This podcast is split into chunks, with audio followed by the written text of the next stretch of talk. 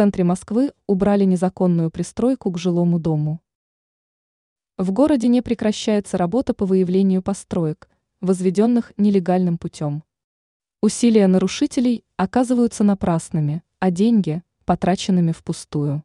По информации агентства «Москва», пресс-служба Госинспекции по недвижимости столицы со ссылкой на начальника Ивана Боброва сообщила о случае с незаконным возведением объекта.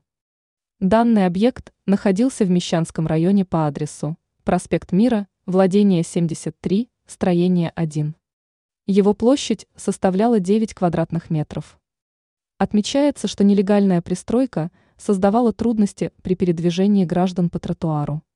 Кроме того, разрешительная документация на ее возведение отсутствовала.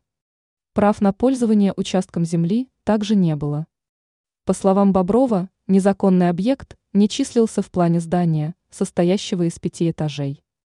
Отмечается, что в настоящее время нелегально возведенная пристройка к дому ликвидирована. Сейчас территория освобождена от незаконного объекта, поэтому граждане могут спокойно передвигаться по тротуару.